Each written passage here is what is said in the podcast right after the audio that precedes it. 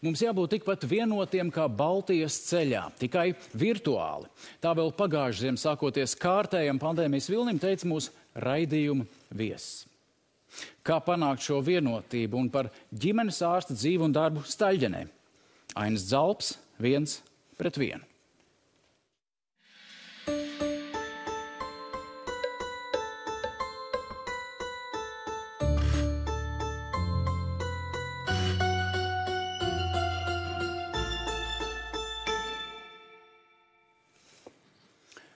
Sveicināti, Lākar! Sveiki! Uh, nu, pat veselības ministrs saka, vēl pāris dienas, un mēs būsim vienā rekordrādītājā pēc kumulatīviem rādītājiem uz, uz 100 tūkstošu saslimušajiem. Būs rekords. Nu, es gribēju teikt, ka spriežot to, kāda ir situācija šobrīd primārajā veselības aprūpē Latvijā, mēs esam pārunājuši ar kolēģiem visas tos problemātiku, kas šobrīd pastāv. Es domāju, ka mēs jau šobrīd esam ārkārtējā situācijā. Ārkārtējā situācija medicīnā nozīmē to, ka pieprasījums pēc pakalpojumiem ir tik liels, bet resursus pretī ir tik maz, ka mēs nespējam apmierināt visas pacientu vajadzības. Un šobrīd ir notikušas daudz un dažādas pārmaiņas, un es gribēju teikt dažādas nepilnības, tīri tādā organizatoriskā līmenī, kas novedušas pie tā, ka ģimenes ārstu prakses šobrīd ir pārpludinātas ar simtiem tūkstošiem pacientu, ka, ko mēs pat īsti pat nevarētu saukt par pacientiem. Tās ir kontaktpersonas. Un tie ir mūsu skolēni, tie ir mūsu pusauģi, kas meklē risinājumus, kā pēc karantīnas atgriezties atpakaļ skolā. Šādu bērnu šobrīd, kā jau minēju, ir ārkārtīgi liels skaits, un ģimenes ārsta prakses netiek ar to galā. Un šobrīd ģimenes ārstu prakšu telefoni, darbinieki ir vienkārši pārslogoti ar šiem cilvēkiem, kuri meklē kādus risinājumus.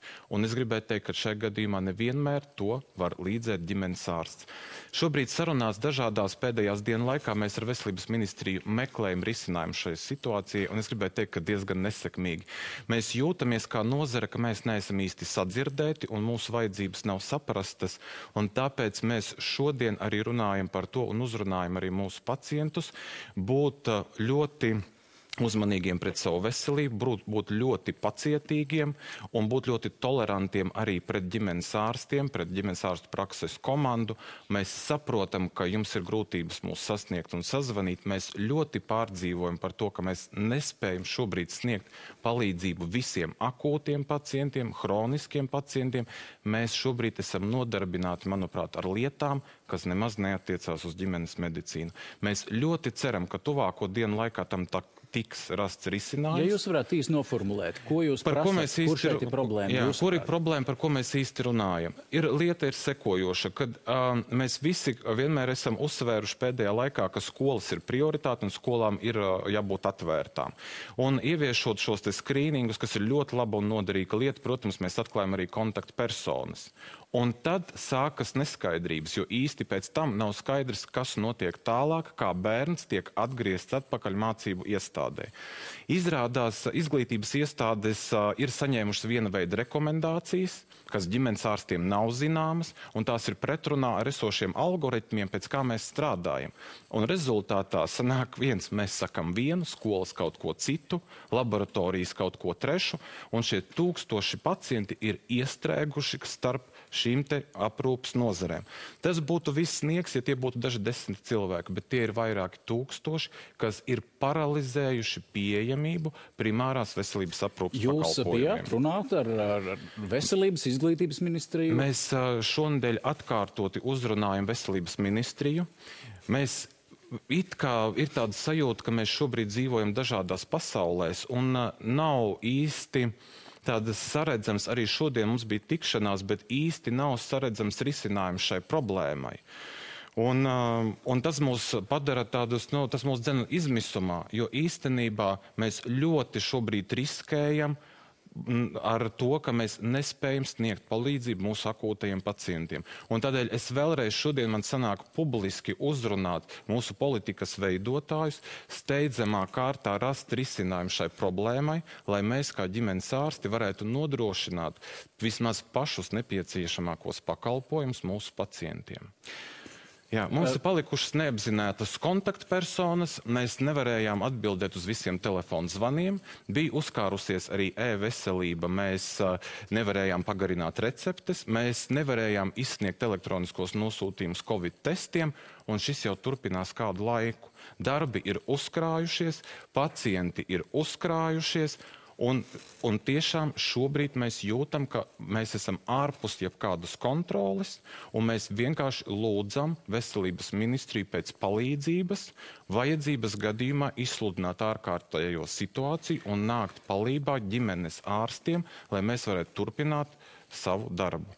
Ja arī visi, ne tikai ģimenes ārsti, visi ārsti, faktiski visa ārsts biedrība vakar izplatīja vēstuli ar, ar lūgumu steidzami mm, ierobežot vai veikt stingrus pasākumus slimības ierobežošanai. Tas mm, droši vien varētu līdzīgi runāt arī jūsu kolēģi slimnīcās un neatliekamā medicīniskā palīdzībā. Šodien krīzes vadības padome politiķi sanāca kopā un nolēma šo jautājumu vēl skatīt un atlikt lemšanu līdz ceturtdienai. Ir vilšanās par to, ka nav rezultātu vai nav? Nu, es domāju, protams, tāds ātrs risinājums šai problēmai, šim Covid-19 delta variantam uzliesmojumam, protams, ir šie stingrie ierobežojumi. Nu, tas efektīvākais, protams, būtu lockdowns, ka mēs noslēdzam to līdz pat visu, un, protams, ir zināms uzlabojums. Taču vai mēs esam no otras puses arī gatavi šāda veida stingriem ierobežojumiem vēlreiz apturēt visu un ļoti pamatīgi? Es domāju, ka varbūt tam ir pamats, bet bet drīzāk es šeit saskatu, kā ģimenes ārsts, ka tas tomēr vairāk ir politisks lēmums kopā ar epidemiologiem.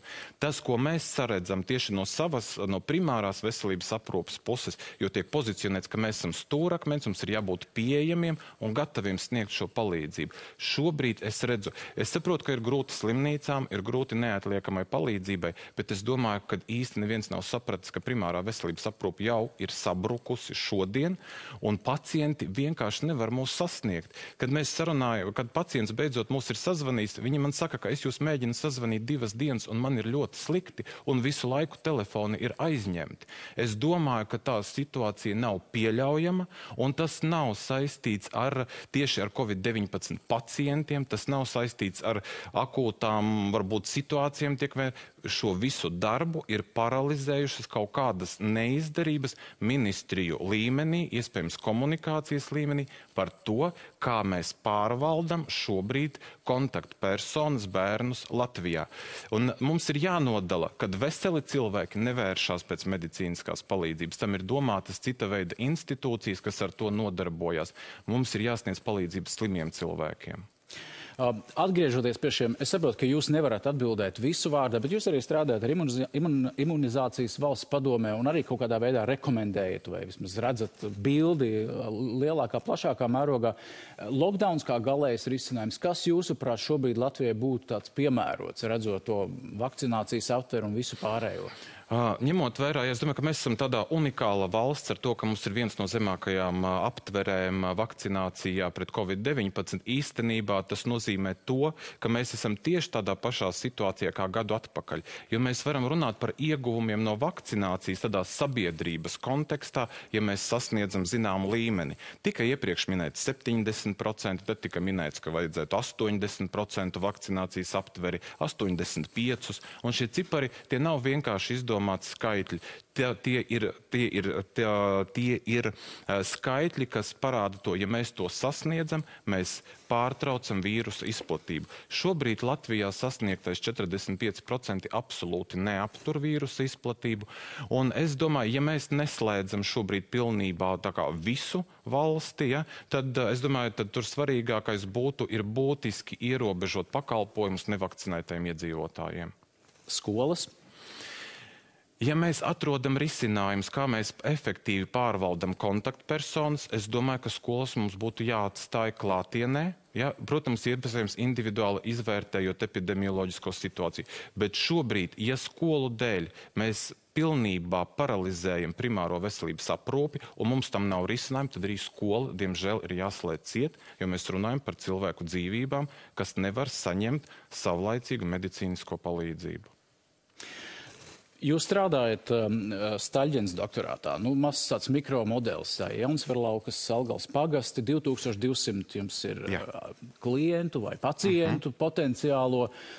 Cik šobrīd tur ir vakcinācijas aptvere un, un kāda ir situācija šobrīd? Jūs varat sazvanīt, nevar sazvanīt, kā jūs organizējat darbu un kāda ir šī Tad, ko jau kopš pandēmijas sākuma, ja mēs sapratām, ka mēs pārējot uz šo attālināto darba modeli vairumā gadījumu, kad vien tas ir iespējams, mēs sapratām, ka ar vienu no telefonu klausuli vai diviem telefoniem nav iespējams norganizēt.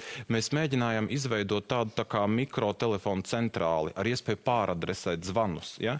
Cilvēki, protams, arī mēs domājam, ka būs atsaucīgi par šo ideju. Liela daļa tiešām ir un to novērtē, bet liela daļa sagaida, ka šo telefonu uz to atbildēs ģimenes ārsts uzreiz. Nu, es gribētu teikt, ka šī brīža krīzes apstākļos nu, tas ir tāds ekstra gadījums, ka to var nodrošināt. Mums šobrīd ir jābūt priecīgiem, ka ir cilvēks pretī, kas atbild, ja, un tālāk novirza zvanu pēc piederības vai nu ārsta palīgam, vai ārstam, vai arī pieraksta gaidītāju rindā. Es gribētu aicināt uz to, ka telefona konsultācija tas nav uzreiz mirkļa pasākums. Arī uz to šobrīd tiek veidots pieraksts. Tātad pirmām kārtām, ko mēs mēģinājām, mēs mēģinājām ļoti attīstīt šo telefonu saziņu, lai tā ir pieejama tā ir viena lieta.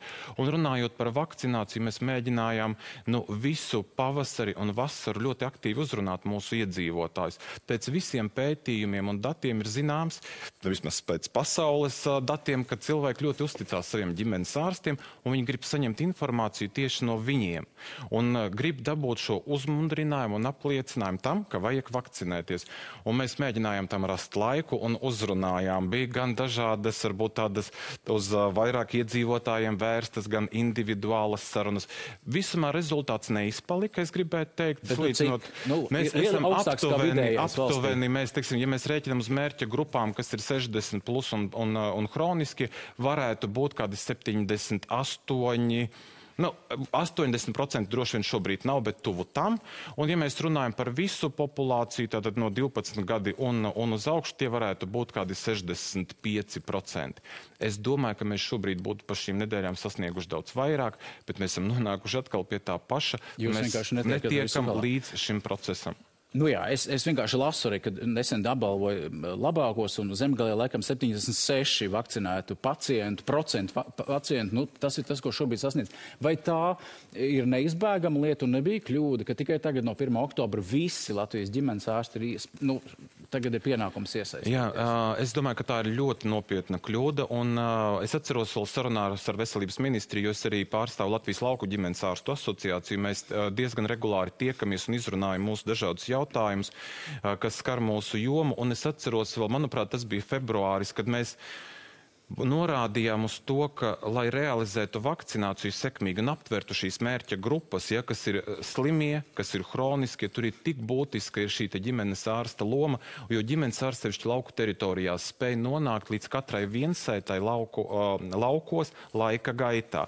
Uz ko mums tika atbildēts, ka mūsu iesaiste ir brīvprātīga, ja mēs to vēlamies, mēs to daram, tik cik ir mūsu spēkos, cik varam, tik daram, un viss tiks vairāk organizēts tādos liela mēroga nacionālos centros. No vienas puses, tur, protams, ka tā brīvprātīgā pieeja ir laba. Nu, tas nav, ja, teiksim, ja cilvēks nejūt sevī spēkus to darīt, tas ir labi.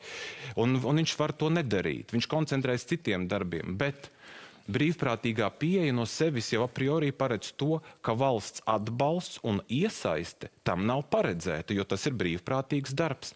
Mēs savā praksē esam izveidojuši papildus procedūru kabinetu, jo mums ir jānodrošina kaut kāda epidemioloģiska drošība, lai tur pacienti tos var apkalpot. Mēs esam ieguldījuši tūkstošiem eiro lai izveidotu atsevišķu telpu, atsevišķu darba vietu, un, godīgi sakot, mēs šīs investīcijas neesam atpelnījuši. Mēs ar 1. oktobri mums bija jābūt zināmam skaidram plānam no veselības ministrijas, kā viņi gatavo kompensēt šīs investīcijas caur bonusa maksājumiem, caur sasniegto rezultātu. Nu, kaut kāda maksājuma būs. Nu, jau ir piektais datums, un mums skaidrības par šo nav pilnīgi nekādas. Ja? Un līdz ar to nu, es negribētu šobrīd teikt, ka viss ir ārkārtīgi slikti un ir darīts nepareizi. Bet, bet būs maksājumi taču par vakcinētiem, vakcinētām personām, ja būs sasniegt šobrīd, noteikti vakcinācijas tā runā. Baumu līmenī tā runā, bet šāda informācija nav, un, un, tur, un tur arī tā problēma, tur ir pārāk daudz to neskaidrību šajā jautājumā. Ja? Viens skatītāja jautājums tieši šai kontekstā. Mana ģimene esam pilnībā vakcinēti, bet pārdzīvo par saviem 70 plus 75 plus vecākiem, kuri vēl nav vakcinēti vakcinējušies. Viņi nav pret, tikai vēlas labāk izprast, kur vakcīna būtu piemērotākā un īpaši kādas varētu būt blakus parādības, taču neviena no viņa ģimenes ārstēm, un tas sako arī divi uzvārdi, līdz pat šim brīdim nav ne reizi ar viņiem sazinājušās, lai kaut vai mēģinātu uzrunāt par vakcinēšanos. Cenšos pierunāt vecākus, bet es neesmu ģimenes ārsti. Kāda jēga būs eh, no 1. oktobra likt kādam to darīt, ja, ja viņi to nevēlas vai nav darījuši līdz šim? Es uh, tieši par to arī runāju, ka īsti mums visā šā laika periodā mēs visu laiku tika uzsvērts, ka tas ir brīvprātīgs process. Tā, e, ģimenes ārstiem šajā Covid laikā nu, nav bijis tāds īsti tāds brīdis, ka mēs varētu tā vienkārši nodoties pacientu aicināšanai, uzrunāšanai. Tas viss notiek vakaros, brīvdienās un ārpus darba laika. Ja tas ģimenes ārsts ir gana jauns un sprauns, un viņam ir laba un stipra atbalsta komanda, un viņam ir iespēja piesaistīt praksē vēl rezidentu, tad ir iespēja arī sasniegt kādu rezultātu. Ja mēs skatāmies uz ģimenes ārsta praksi, kas ir viens ģimenes ārsts un viena māsa, tur nevar izdarīt tur nevar neko. Izdarīt. Tur neko. Labi, bet dodiet kādu padomu. Jūsu aptvere pietiekami augsta. Nu, kas ir tie argumenti, ko jūs dzirdat nu, visbiežākie, kāpēc es negribu to darīt un ar ko jūs, ja vispār varat, ar ko jūs vispār varat? Uh, pirmkārt, tie argumenti nekas nav mainījies kopš pavasara īstenībā. Tās ir bailes un, uh, un cilvēku neziņa par vakcināciju. Mēs bieži saucam šos cilvēkus varbūt par antivakseriem, ja, vai vēl kā citādi. Tīstenībā viņi nav nekādi antivakseri, viņi ir dezinformācijas upuri. Un citu valstu pieredze un pētījumi liecina to, ka ja, jo valstī ir vairāk sociāla rakstura problēmu, materiālu, finansiālu problēmu, arī dažādas varbūt izglītības jomas karošas problēmas, jo šai valstī ir grūtāk sasniegt un pārliecināt par vakcināciju. Un es domāju, ka šie, te, šie te argumenti ir, ir pietiekami, lai varētu arī skaidrot, kāpēc mums tā situācija Latvijā ir. Ģimenes ārsti, es arī, es arī iepriekš biju strādājis savulaik mazliet ārzemēs, to darbu līdzvērtīgi, kā es biju darījis kaut kad ārzemēs, tieši tāpat mēs arī darām Latvijā. Un Latvijā ģimenes ārsti ir tieši tādi paši kā ārzemēs. Un, ar, un mūsu pat zināšanas un praktiskās pieredze ir vēl vairāk novērtēta ja, ārzemēs nekā šeit uz vietas Latvijā. Bet jums izdodas pateikt, nebaidies, nebaidieties. I, jā, jāsaprot, jā, mēs to varam izdarīt, bet saprotiet, tas ir tāds individuāls pasākums. Ja? Ģimenes medicīna ir ļoti skaista nozare, ka mēs varam individuāli varbūt šo pacientu uzrunāt, bet šis individuālais darbs nespēja nodrošināt masu vakcinācijas aptveres. Ja? Mēs varam pa kādam ievilināt, ieskaidrot un pārliecināt. Bet tā, tā lielais vairums uz profilaktisko darbu, tur jābūt pašai sabiedrības gatavībai, interesei, atvērtībai nākt un iesaistīties tajā visā. Un uh, es gribētu teikt, ja, ka acīm redzot, mums varbūt, uh, varbūt šīs uzrunāšanas kampaņas, šīs viss uh, varbūt ir kaut kā varbūt veicies nepārāk sekmīgi, ka mūsu cilvēki nav sapratuši ja, šo vakcinācijas iegūmu. Jo latvieši vispār un Latvijā dzīvoši nav antivakseri. Jo, ja mēs paskatāmies uz mm. zīdaiņu vakcinācijas aptverēm, mūsu sasniegumi ir viena no labākajiem Eiropā. Eiropā. Jā. Jā, tieši tā. Bet, nu, labi, vēl viena grafika, ko šodien sociālos tīklos varēja redzēt kāds ziņojums. Brīdinājums agresīvas uzvedības gadījumā, tā skaitā runāšana paaugstinātā tonī attiecībā uz medicīnisko personālu, tā gadījumā tiks izsaukta municipālās policijas brigāde. Man nav zināms, kurā pašvaldībā tas ir. Tas ir arī gadījumi, tie ir gadījumi Staļģenē, vai arī pie jums ir kaut kas līdzīgs? Nu, tā kā ņemot vērā, es domāju, ka es jau strādāju pietiekami ilgu laiku un savus pacientus zinu, mēs jau esam viens pie otra pieraduši. Un uh, ir konflikts situācijas, ir dažādas neskaidrības, uh, jā, ir, ir pēdējā laikā ir pieaudzis, jā, šis te, tāds agresivitātes līmenis uh, ģimenes ārstu praksis par medicīnas jomā kā tādā, jā.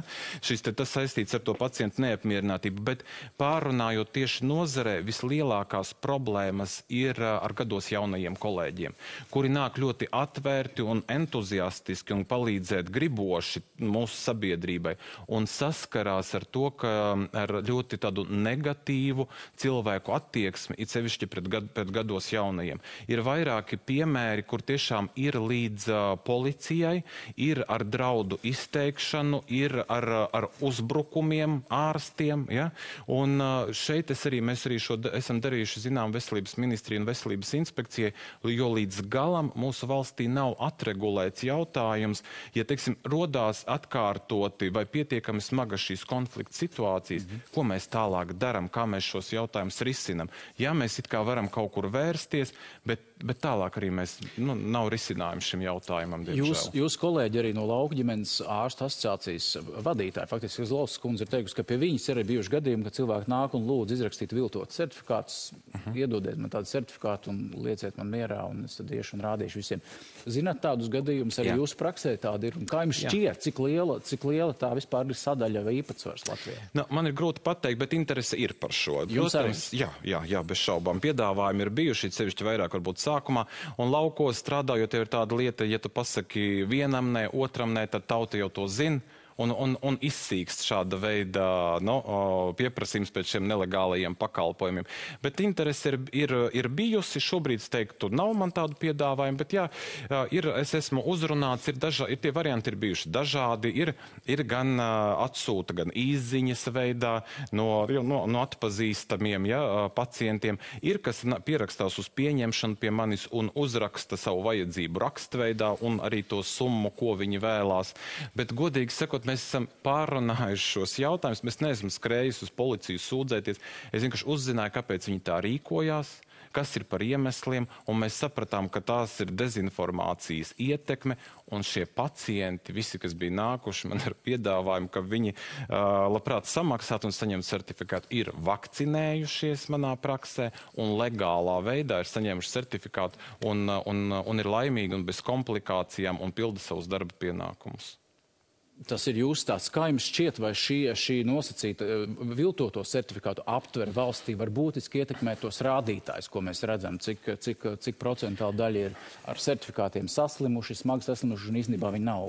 Ne, man, man tiešām ir grūti pateikt, es vispār biju ļoti, nu, teiksim tā, šokēts, kad šāda veida vispār fakti atklājās.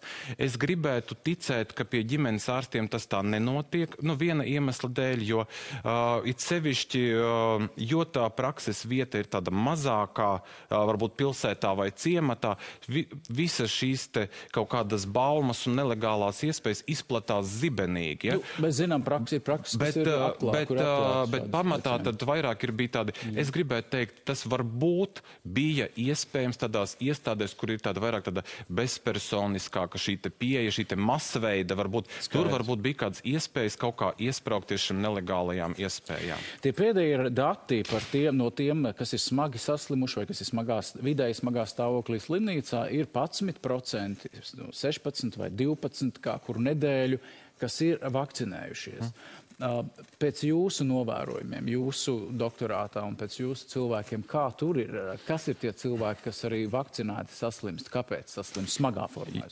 Es, jā, man liekas, pagājušā nedēļa vai pat šīs nedēļas sākumā man ir kāds, ne pagājušā nedēļa nogalē man jautāja, vai man ir praksē vakcinēti un saslimuši. Es teicu, nē, man tāda tiešām nebija. Šonadēļ situācija ir mazliet mainījusies. Ir arī saslimuši arī vakcinēti pacienti. Ja? Tās situācijas un tie stāsti varbūt arī, arī uzklausot epidemiologus, ir diezgan tipiski. Tātad kāds nevakcinēts ģimenes loceklis saslimst, Un tas varētu būt arī, arī skolēns, arī kāds, varbūt, arī kāds audzēknis kādā varbūt tehnikumā vai kur citur, kurš vēl nav vakcinējies. Un tad pakāpeniski saslimst arī ģimenes locekļi, kuri ir tuvā kontaktā.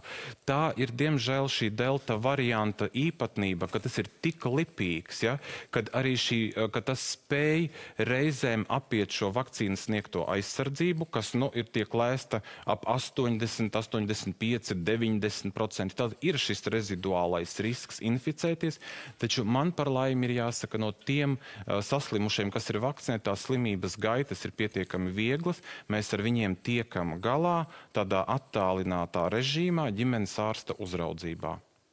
Uh trešā vakcinācijas pote potenciāli, kas ir nepieciešams. Vakar ir arī Eiropas zāļu aģentūra nākusi klajā ar, ar ziņu, ka viņi atbalsta vismaz vienas balsta vakcīnas vai trešās devas nepieciešamību visām iedzīvotāju grupām, bet tas ir jāizskata katrā valstī kat, atbilstošai institūcijai. Konkrēta šobrīd runa par Pfizer vakcīnu zāļu valsts, imunizācijas valsts padomi ir par to sprieduši šobrīd, jūs vēl esat uh mhm. -huh. procesā? Jā, jā mēs, esam, mēs esam par to sprieduši, un es gribētu teikt, ka nu, arī šajā gadījumā mūsu valsts imunizācijas padoma bija ļoti proaktīva. Mēs jau šo esam izrunājuši vēl nesagaidot un jau nākuši īstenībā klājā ar, ar zināmām rekomendācijām, nesagaidot pat uh, Eiropas rekomendācijas.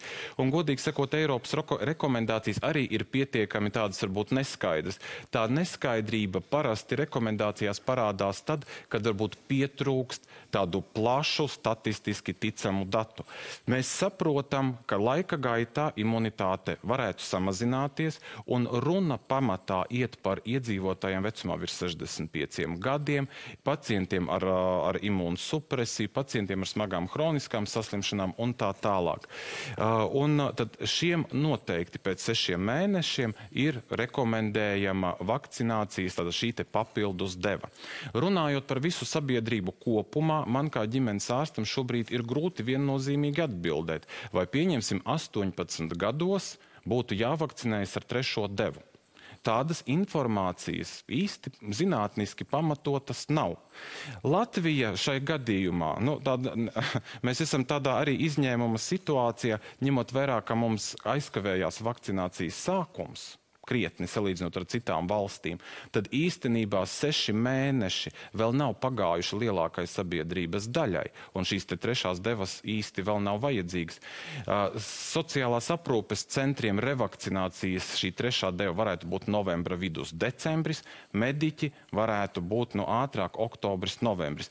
Tā kad līdz kamēr mēs nonāksim pie visas sabiedrības vakcinācijas, ja tāda būs vajadzīga, mūsu rīcībā jau būs daudz plašāka citu valstu pieredze, mūsu rīcībā būs argumenti un dati, un mēs mūsu pacientiem varēsim sniegt tādu ticamāku informāciju, cik tas ir liederīgi, par cik procentiem tas samazina iespējamo slimošanu komplikācijas.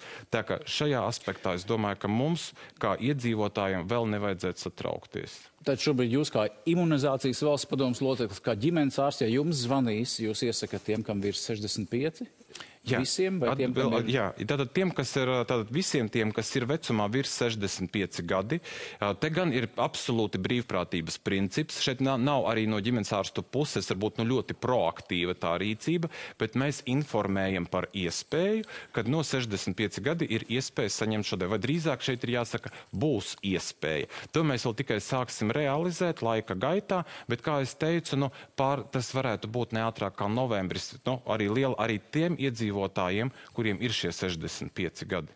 Jo, tās, jo viņi liela daļa ir saņēmuši AstraZeneca vakcīnu, un otrās devas viņiem ir jūnijas un jūlijas. Tā kā mums vēl ir mm. praktiski šogad šīs otrās devas vēl pilnībā nosedz šo gadu. Vēl jautājums, ja cilvēki lemtu un domātu, tad šī Pfizer vakcīna faktiski derētu arī tiem, kas saņēmuši iepriekš citas vakcīnas, kā atbalsta vakcīna. Jā, arī, arī par šo mēs esam runājuši un diskutējuši, un, uh, un šobrīd izskatās, ka tas ir labākais risinājums, ko mēs varam piedāvāt. Arī tajos gadījumos, ja ir saņemtas citas tehnoloģijas vakcīna, tad šo revakcināciju mēs turpinām ar, uh, ar Pfizer vakcīnu, varētu būt arī moderna vakcīna. Es drīzāk varbūt neuzsvēršu būt kādu konkrētu ražotāju, bet runa iet par mRNS vakcīnām, jo tām ir vairāk šobrīd dati tieši, ka, ka tās ir izmantojamas iespējamas revakcinācijai. Jūs jau teicāt, ka uzskatāt, ka imunizācijas valsts padoma rīkojasies proaktīvi. Jums nepiekrīt, starp citu, bieži vien ministra kabinets, tad, kad mēs redzam, kā notiek tur spriešana. es gribu vienu fragmentu, nu pat arī atskaņot, tas ir 21. ministra kabineta sēde, kur imunizācijas valsts padomas priekšsēdētāja Dats Zavacka um, argumentē savu pozīciju. Viņa atbild finanšu ministrs Jānis Rējers. Lūdzu, fragments neliels video. Lūdzu. Ja mēs pieslēdzamies pie hospitalizācijas, tad es atkārtot aicinu, ko imunizācijas padomu ir vairāk kārt uzsvērus, lūdzu sakārtojam savu statistiku, jo patreiz stacionēto statistikā mums ir iekļauti pilnīgi visi, kam ir bijis atrodoties stacionārā pozitīvs tests, bet tas nenozīmē, ka viņš ir bijis stacionēts Covid dēļ. Un tas ir ļoti būtiski šo skaidrot, un izprast, kāda ir šī mūsu situācija. Mēs jau nezinām, cik ilgu laiku runājam par to, lai mēs varētu dabūt statistiku un arī e, sabiedrībai rādīt, cik cilvēki kādā e, kategorijā un griezumā. Mēs šo pirmspusdienā visu šo esam runājuši. Ja? Nu, tagad atkal pārmetumi. Nu, tad jūs ziņojat, ka beidzot pēc 20 mēnešiem ģimenes ārsti no 1. oktobra visi sāks vakcinēt. Ja tagad vēl statistikas pārvalde jāsaved, tad uh, sociālās aprūpas centros nav pieejami ģimenes ārsti, jo viņi negrib uz turieni braukt. Eglīša kungs pie tā, tā kā būtu vainīgs. Ja? Vai, nu, vienkārši, nu, es, es nesaprotu, par ko mēs šodien 5 stundas runājam. Dzelgungs, Ko raksturo vai ko ilustrē šis eh, ministra kabineta sēdes eh, fragments jūsuprāt? Ja mēs runājam tieši par ģimenes medicīnu, tad es šeit varētu pateikt īsi kodolīgi, ka eh, mēs gribam Eiropu bez finansējuma un bez cilvēku resursiem. Tas tā ir īsa atbilde visam šim garajam komentāram. Nevar gribēt, lai ģimenes ārsts pieņem praksē, konsultē pa telefonu, vakcinē, apskata kontaktpersonas un vēl vienlaicīgi atrodas arī sociālās aprūpas centrā. Tas nav iespējams. Mums ļoti bieži piemin to, ka Skandināvijas valstis ir tas modelis, uz ko mēs virzamies. Un man bija tas gods arī savā praksē uzņemt arī ģimenes ārstus no, no Zviedrijas, arī no laukiem, un viņi bija atbraukuši no tādā tā kā pieredzes apmaiņā paskatīties, kas notiek mūsu valstī. Viņi bija īstenībā ļoti pārsteigti, kad kā tas ir iespējams, ka viens ģimenes ārsts apkalpo tik lielu cilvēku skaitu un viņam ir uh, tikai divi ārsta palīgi.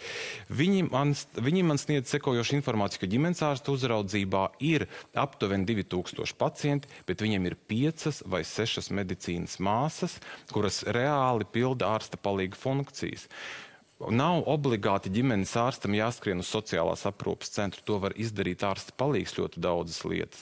Aizbraukt pie pacienta mājās, kuram ir palietīva saslimšana, sniegt atbalstu, atsāpināšanu, var sakārtot pretsāpju terapijas plānu. To var izdarīt ārsta palīgs. Aizbraukt pie jaundzimušā mājās, to arī var ārsta palīgs.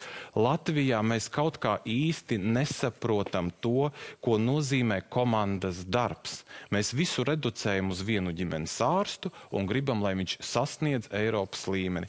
Es gribēju teikt, ka tas nav iespējams, un Reira kungu varbūt sarūktināt, tas nav iespējams. Ja mēs to gribam, tad mēs jau atkārtoti norādām arī ministru kabinetam un veselības ministram vismaz uz šo krīzes brīdi mums ir vajadzīgs, ja ne trešā vai papildus māsa praksē, tad vismaz vēl viens papildus darbinieks, kurš spēj iesaistīties mūsu uh, ikdienas darbā. Un šobrīd tam nav absolūti absolūti nekāds atbalsts. Bet jūs reducējat to visu uz naudas trūkumu. Ja mēs no malas skatāmies uz to, kā tiek pieņemt lēmumi, Pirmkārt, kurš par to atbild? Zinātnieks vai politiķis, kuram pieder galavārds, kurš kurā neieklausās, nemitīgi savstarpēji pārmetumi, uh, tur no, es, lēmumu um, vilkšana garumā un tikai naudas uh mhm. -huh. trūkums. Kur jūs prāt, ko vajadzētu es, mainīt šajā lēpā krīzes brīdī? Es domāju, jā, no, ka vispārībā infektoloģija un epidemioloģija ir ārkārtīgi interes, interesanta un aizraujoša nozare, un politiķi varbūt reizēm tiešām sajūtās, kad viņi nu, visu šo tik labi pārzina un, un ka viņi var to visu tik operatīvi un ātri ietekmēt un, un nolēmt, ka, teiksim, ir vajadzīga sabiedrībai trešā deva. Taču kā viņi stādās priekšā, ja pacients pie manis atnāk un prasa man, kāds ir ieguvums un kāds ir, kādi ir riski, un mēs nespējam neviens atbildēt uz šiem jautājumiem.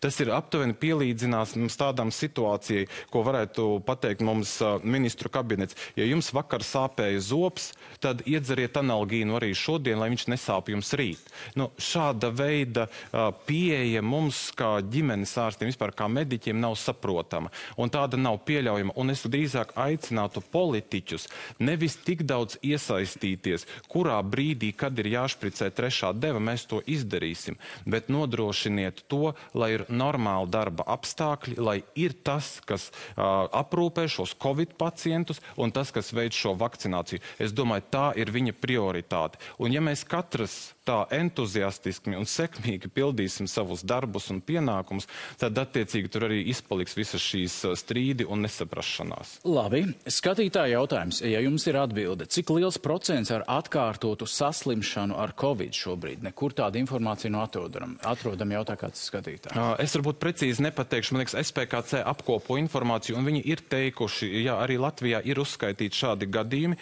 Manā praksē ir, uh, ir nu, divi tādi gadījumi ticami. Ja, kad mēs eh, pacients bija viņam, bija covid, tad viņš ir izārstējies, un viņš bija pēc tam atkārtoti testēts un negatīvs, un pēc tam ir saslimis atkal un pietiekami smagi. Ja, tā kā slimo pacienti atkārtoti, bet pēc pasaules literatūras datiem ir tā, ka tā imunitāte, tā sakam, dabīgā pēc pārslimošanas, trīs mēneši noteikti darbojas, un tad pakāpeniski samazinās, un tāpēc jau arī, ja un līdz seši mēneši, nu, tā kā slimot atkārtoti nevajadzētu. Tāpēc jau arī šie mm. pārslimošanas certifikāti certifikāti ir šīs 180 dienas tikai derīgi. Ja šobrīd cilvēkam ir aizdomas par blaknēm no vakcīnas vai, vai, vai saslimšanas ar covid, miocardīts vai perikardīts, zaļais koridors tiks sludināts kā vēlams cik šobrīd tālu esam, vai cilvēki var būt droši, ka viņi ātri tiks pārbaudīti? Mēs arī šo jautājumu esam ļoti aktualizējuši arī kā, arī kā ģimenes ārsti, arī runājuši ar veselības ministriju, un tieši vakar mums vēl bija atkārtoti sēde ģimenes ārstiem un Nacionālajiem veselības dienestam un kardiologiem par to, kā Latvijas apstākļos vislabāk nodrošināt uh, aprūp šiem pacientiem. Uh, te īstenībā nav runa par tie, ka tur ir tie, runa par dažiem pacientiem, kur, ar kuriem var sastapties ģimenes ārsts, jo pacienti pēc vakcinācijas par savām blaknēm mums uh, mēdz ziņot, un tad ir jābūt skaidram algoritmam, kā mēs rīkojamies. Nu, praktiski šobrīd mēs esam nonākuši pie tā, ka labākais risinājums ir ņemot vērā, ka nu, ir rindas absolūti uz visu un pārslodze ir uh, visos sektoros, tad šos pacientus, kuriem ir aizdomas, kad ir iespējams kāds nevēlams notikums pēc vakcinācijas, un ja mēs tieši runājam par miocardītiem, mēs viņus novirzam uz tuvāko slimnīcas uzņemšanas nodaļu, kur ir pieejami pamatu izmeklējumi, kardiogramma un noteiktas analīzes. Un Bet tur pāri... nav jāstāv rindā šobrīd? Uh, nu, uzņemšanas nodaļas mums ir atvērtas 24 stundas diennaktī. Protams, kad arī uzņemšanas nodaļā, ja tas pacients ir stabils, viņam nāksies gaidīt. Bet viņš var gaidīt stundas, viņš nevar gaidīt mēnešus. Un uh, jebkurā uzņemšanas nodaļā ir iespējams veikt kardiogrammu, pamata analīzi, lai mēs pateiktu, vai ir tādas klīniski pamatotas aizdomas par miocardītu vai nav. To, to varētu realizēt arī daļai ģimenes ārstu praksē, taču jāsaprot, ka, mēs, ka mums uz vietas laboratorijas nav un mums reizēm paiet pietiekami ilgs laiks no paraugu paņemšanas līdz analīžu saņemšanai, un te varbūt parādās kaut kādi riski. Līdz ar to tādas praktiski vēl pat labāk, manuprāt, tāds oficiāls tāds rekomendācija nav sniegta, bet tas Tas gala vienošanās tomēr bija par to, ka šāda veida pacients, ja ir klīniski pamatots aizdoms, tipiskas sūdzības, mēs novirzam uz uzņemšanas nodaļām.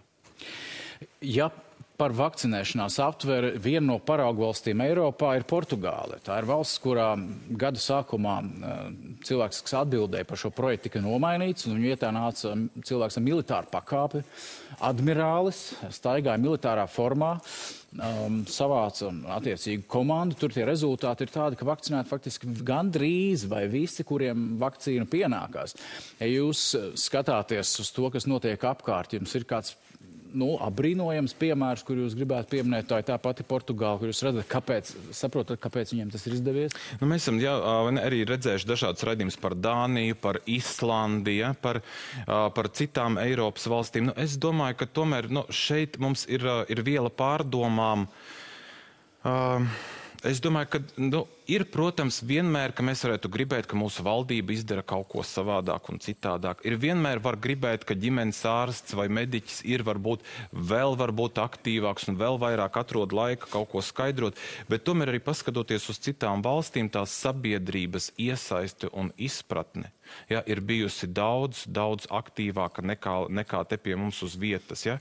Un šobrīd, kas, kas man vis, kas bija šodien arī tas vissmagākais gadījums, ko es esmu piedzīvojis, kad ir šobrīd man paciente gados ar klīniski iespējamu covidu. Radinieki, viņi tika aicināti vakcinēties. Radinieki viņu ir atrunājuši, lai viņi to nedara, bet tiklīdz viņai parādījās aizdomas, ka viņai ir covid, tad visi radi ir nozuduši, un neviens nenāk viņai palīgā, lai sniegtu elementāru sadzīvisku atbalstu. Cilvēks ir atrunāts un ir pamests viens lauku viensētā, praktiski bez izdzīvošanas iespējām. Un ir palicis tikai ģimenes ārsts un prakses māsa, kura šai gadījumā iet un palīdz šim cilvēkam. Un, manuprāt, šis ir viens ļoti dramatisks piemērs, un mēs, mums katram ir jāpajautā. Katrs no mums, kurš ir atrunājis savu radinieku ar zinātniski nepamatotiem lēmumiem un argumentiem, vai mēs pēc tam esam gatavi iet uz to māju un šo cilvēku apkopt un viņu aprūpēt. Un kā izrādās, nē. Mēs ļoti esam lētticīgi un mēs ļoti pakļaujamies tai informācijai, ko mēs redzam virtuālajos tīklos. Mēs esam ļoti droši un bravūrīgi virtuālā vidē. Kad tas nonāk līdz problēmas situācijai, izrādās, ka mēs nemaz neesam tik spēcīgi un mēs neesam tik gatavi iesaistīties problēmas risinājumā. Un tāpēc vēlreiz gan uzrunājot gan savus pacientus, gan arī visu Latvijas sabiedrību, it sevišķi mūsu mērķa grupu seniorus, mēs redzam to atšķirību starp vakcinētiem un nevakcinētiem. Un mēs saprotam, ka ar mūsu um, pacientiem, kuriem ir šīs daudzās hroniskās slimības, tur ir tikai viens veikts. Vakcinējoties ir cerība izdzīvot un sagaidīt pavasari. Jo nevakcinēts pacients ar savām multiplām slimībām, un ja mums ir pieejamības problēmas medicīnai, jūs vienkārši nesagaidīsiet šo palīdzību. Un tur, parāda, tur, tur arī ar to būs skaidrojama šī augstā mirstība Latvijā, ka cilvēki nevarēs saulaicīgi saņemt medicīnisko palīdzību. Un šobrīd es gribēju teikt, zināmā mērā tas jau ir, bet tas nav Covid dēļ. Tas ir dažādu birokrātisku un administratīvu tādu neizdarību dēļ. Jūs cerat, ka šīs neizdarības ir iespējams novērst? Mēs, mēs, mēs, uz to, mēs, mēs uz to ļoti pastāvam. Mēs to burtiski pieprasām. Nu, pretējā gadījumā nu, tur burtiski ir pāris dienu jautājums, un mēs uh, iesim ar daudz radikālākiem varbūt aicinājumiem un paziņojumiem, kurus šobrīd varbūt es negribētu varbūt tā atklāt un, un par to runāt, jo, uh, jo ja, ja turpinās tas, kas ir šobrīd, kad ģimenes ārsti mēs esam vienkārši pamesti un ir iestājusies absolūta anarhija un, un, un mēs neredzam nekādu atbalstu un palīdzību, mēs uh, nevarēsim uzticēties veselības ministrijai, ka viņi spēj mūs vadīt tālāk, lai risinātu šo krīzes situāciju. Jūs gribat teikt, ka pieprasīsiet kādu demisiju? Pat labi, es varbūt, kā es teicu, es, es negribu par to būt pāragri runāt bet mēs izskatīsim visas iespējamos variantus un visas iespējamās prasības, lai aizstāvētu savus pacientus. Runa šobrīd par veselības ministru. Uh, es, uh, ne, es nerunāšu konkrēti varbūt par personām šobrīd.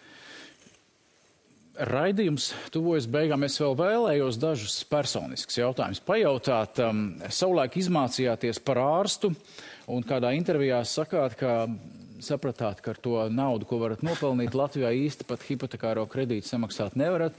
Aizbraucāt uz Lībiju, uz Maltu aizbraucāt. Jā.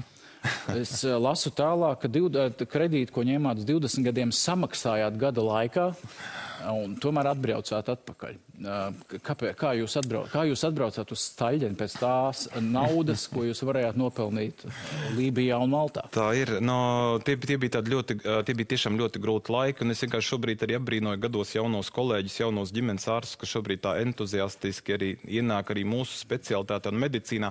Nu, situācija ir labojusies salīdzinot varbūt ar 90. gadiem un 2000. gadu sākumu, bet tā arī bija tieši, kā jūs sakat, es jau biju uh, neatkarīgi strādājošs certificēts ārsts stacionārā un, godīgi sakot, es nespēju nomaksāt uh, kad iestājās krīze, es nespēju nomaksāt uh, savus uh, kredītu maksājumus. Man, man nav villas, tie bija, nu, nu, tie bija tādi, tādi pavisam uh, ikdienišķi, varbūt tādi ikdienai vajadz, vajadzīgi uh, pirkumi.